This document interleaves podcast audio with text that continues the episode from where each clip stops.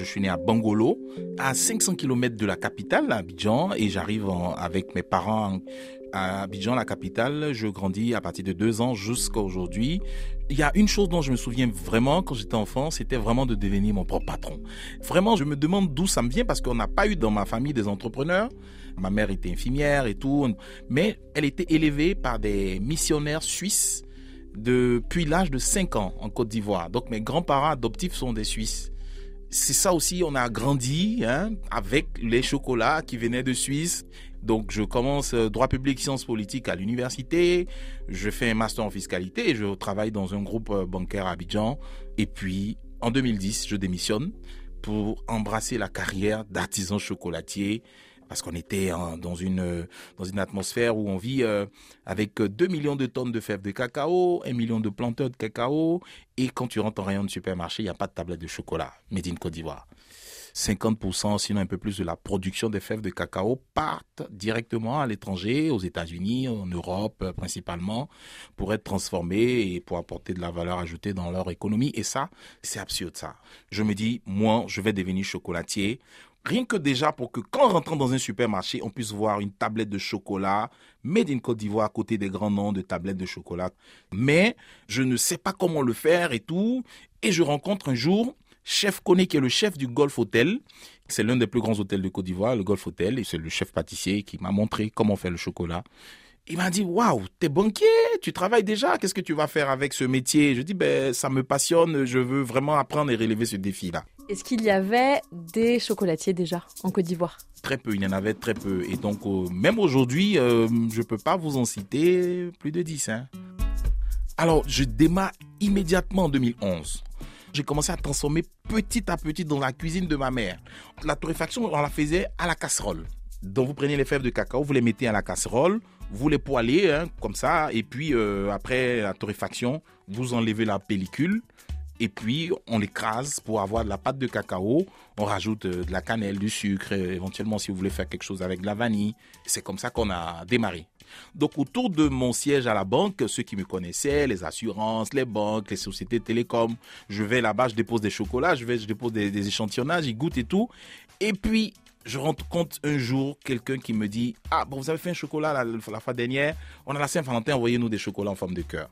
Je propose le chocolat, ils sont tellement contents. C'est une agence de télécom en Côte d'Ivoire et ils me disent Est-ce que vous pouvez faire pour toutes les agences d'Abidjan? Et donc, ça, c'est le gros marché qui m'a lancé. Je commence à, vendre le chocolat maintenant euh, aux entreprises. Après, on développe une marque de tablette directe pour les particuliers. Les gens achètent et aujourd'hui, vous avez une usine? On a une unité de production. On peut faire jusqu'à 10 000 tablettes mois. À Abidjan, à Cocody. Alors, ces 10 000 tablettes au mois, vous les vendez où? Dans les rayons de supermarché à notre boutique. Mais il y a quand même 30 à 40% qui sortent du pays. Donc, sur notre boutique en ligne, on vend et on livre dans le monde entier. Donc, euh, le premier acheteur sur le site internet, c'est les États-Unis. Je crois après vient d'Allemagne et la France. Je développe aussi des saveurs locales chocolat au gingembre, au piment, à la noix de cajou, au sésame, au chocolat au lait avec des chips de banane plantain. Et ça commence aussi à intriguer les gens parce qu'en tant qu'artisan, vous êtes un artiste. Si vous n'innovez pas, vous allez disparaître.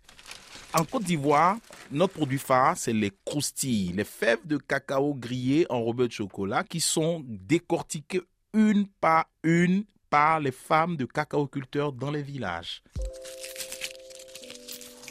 Et ça alors, c'est quoi? C'est du chocolat noir au gingembre.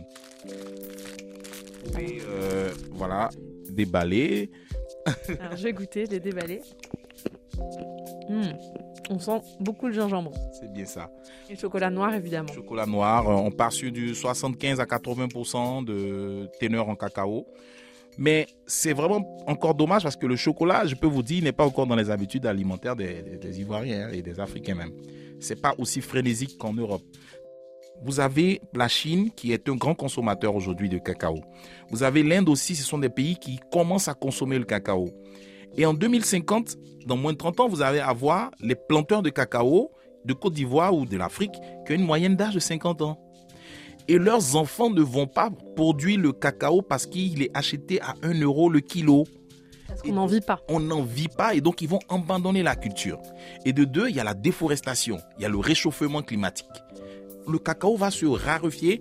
Il faut vraiment sensibiliser les gens pour qu'il y ait une durabilité du cacao. Qu'on arrête de payer le kilo à 1 euro et des broutilles. C'est indigne pour les cacaoculteurs. Axel Emmanuel Baou, pour vous, qu'est-ce que c'est l'Afrique qui gagne? Alors, l'Afrique qui gagne, pour moi, c'est l'Afrique qui a de la frite. Comme je veux emprunter euh, la belle expression de Papa Manu Dibongo que j'avais rencontré à Paris, père à son âme, l'Afrique qui a de la frite. C'est-à-dire un produit chocolaté qui est produit en Côte d'Ivoire, qui est vendu ici aussi en Europe, des entrepreneurs concurrents qui font des choses qui peuvent se développer ici sur le, continent, mais aussi en Europe. C'est ça pour moi l'Afrique qui gagne.